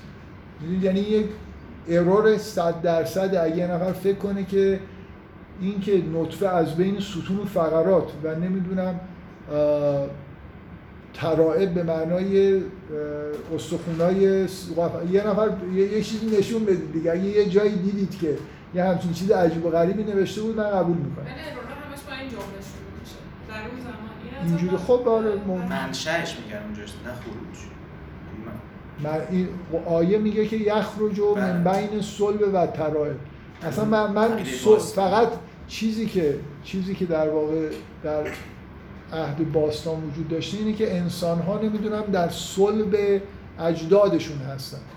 و حتی تو این تعبیر من فکر نمی کنم منظورشون از صلب ستون و فقراته. یه تعبیر کناییه. ولی اصلا بین ستون و فقرات و قفسه سینه. اگه چیزی پیدا کردید به غیر از این چیز دیگه هم از اونجا خارج می شده به من نشون بدید. هیچی از بین نه اصلا نبوده همچین چیز اصلا هیچ اعتقادی درباره هیچ چیزی بین ستون فقرات و ترائب به معنای اصلا این تعبیر ترائب به استخونای قفسه سینه هم فکر می‌کنم سابقه ای نداشته. یعنی همه این چیزا ساختگیه. نه در عهد باستان کسی اینجوری فکر می‌کرده. مشابه شما همین مالا قدرت شیردهی هم همین میگن در اون زمان فکر می‌کردن منشأ بودن شیردهی اینجا بوده آخه اصلا حرف از غدد شیردهی نیست که. مگه حرف از چیزی شیردهیه بابا پستان. گاو بین فرس و دم قرار داره دیگه. شیر از اونجا داره خارج میشه. می‌بینید این دیگه اصلا چیزی به- داخل گاو اشاره نمی‌کنه اون آیه. و همین چیزی که می‌بینید داره اشاره می‌کنه این چیز عجیب و غریبی هم نیست. ولی همین که مرد سری نشانه هایی داره که بوی اون مثلا فکر باستانی رو میده یکم آدم به این سمت سوق خب- شاید از اونجا ریشه گرفته باشه. معمولا این اشاره های باستانی رو دارن یه جوری میچسبونن. کدومی که اینا به اشاره های باستانی نزدیکه؟ به غیر از این چیزا من یه جلسه یه تذکری دادم که یه چیزهایی شباهتهایی بین قرآن و متون باستانی وجود داره. برای خاطر اینکه اون متون باستانی مال ادیان ابراهیمی هن یا تحت تاثیر ادیان ابراهیمی هن. اگه سومریا هفت آسمان مثلا قبول داشتن حالا بگذاریم از اینکه هفت آسمان رو همه مردم می‌دیدن. ولی این اصطلاح هفت آسمان اگه در متون سومری هست خب ما میگیم که نوح مال همون اطراف بوده. تو قرآن هم میگه که به پیروان خودش هم می‌گفته هفت آسمان. بنابراین می‌تونه منشأش پیامبران باشن. یعنی اینو فراموش نکنید که در این منطقه و همه دنیا پیامبرانی بودن یه چیزایی گفتن. این اعتقاد ماست. بنابراین اصلا شباهت بین بعضی از اصطلاحات یا اعتقادات به چیزایی که قبل از قرآن وجود داشته نه تنها حرفم این بود نه تنها این نباید باعث شگفتی بشه اگه غیر این باشه اگه قرآن به تورات شبیه نباشه جای تعجب داره. من اینو بارها گفتم که مسلمونا باید جوابگوی این مسئله باشن که چرا بعضی از احکام تورات در قرآن نیست. چرا احکام اسلام با یهودیت فرق داره؟ مگه خدا همون خدا نیست و انسان همون انسان نیست؟ چرا اونجا شنبه باید کار نکنن ولی ما نه شنبه جمعهش هم حق داریم کار بکنیم؟ فقط یه نماز جمعه باید می‌رفتیم که اونم نمیریم. یعنی اصلا کلا جمعه ما الان هیچ فرقی با روزهای دیگه نداره به غیر از اینکه اداره مثلا نمیریم. میشینیم خونه مثلا استراحت می‌کنیم. عبادت لزوما توش وجود نداره. اینه که مسلمان ها باید جواب بدن. اگه معتقدن یعنی اختلافا سختتره و جدیتر مسئلهش تا شباهت ها که خب شباهت وجود داشته دیگه. در متون باستانی یین و ینگ و اینا خب برای اینکه درسته. چیزایی وجود داشته در متون باستانی معارف بشری فراموش شده است که الان اگه مردم نمی‌بینن مردم آسمان رو نگاه نمی‌کنن زوجیت رو بهش توجه نمی‌کنن. همه فکر می‌کنن که از حماقت مردم بوده که تو زبانها مؤنث و مذکر وجود داشته مخصوصا اینکه سخت می‌کنه زبان رو و همون نباشه بهتر. می‌دونید زبان فارسی که از معدود زبانهایی که خیلی این توش کمرنگه.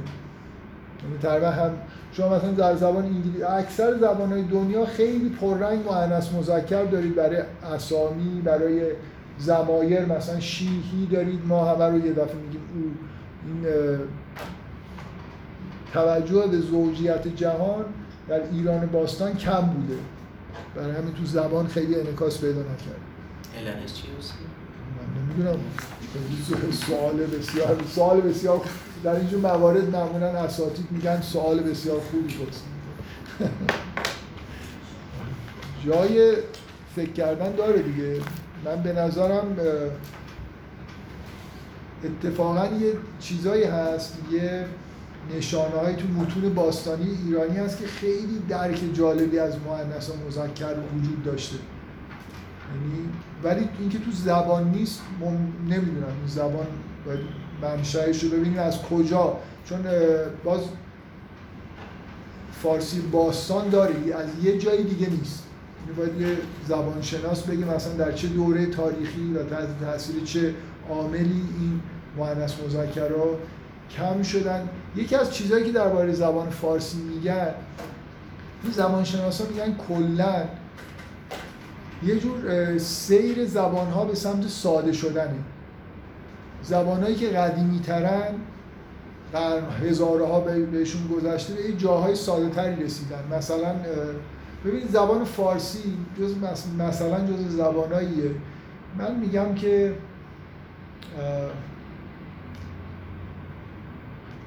این یه زمیر که میاد خیلی جاها دیگه برگشته به اون زمیر وجود نداره. یعنی مثلا صفت رو با نمی‌دونم فاعلش صرف نمی‌کنن. ما هنوز مثلا شما این فعلم لازم نیست صرف بشه. من, من اگه بگم من رفتن لازم نیست من بگم من رفتم صرفا فعل رو بیارم منو گفتم دیگه. میگم مثلا زبان ها به این سمت میرن که هی چیزای اضافه رو حذف کنن. حالت به حساب پارسیمونی پیدا بکنن. با حد اقل نشانه ها اگه میشه منظور رو رسون زبان فارسی خیلی اینطوریه. یعنی اینو نشانه پیشرفته بودن و قدیمی بودن زبان مثل اینکه خیلی سیغل خورده. خیلی از این چیزای دست و پاگیری که توی زبانهای دیگه هست تو زبان فارسی نیست. ممکنه یه نفر بگه که این نشانه پیشرفته بودن زبانه که مثلا مذکر مؤنث و اینا رو توش حالا حذف کردن. نمی‌دونم واقعا. برای سوال خوبی فرمودید. می‌تونید در موردش مطالعه بکنید بعدا به منم اطلاعاتی بدید بسیار پس زمین شناسی رو بذاریم برای جلسه آینده.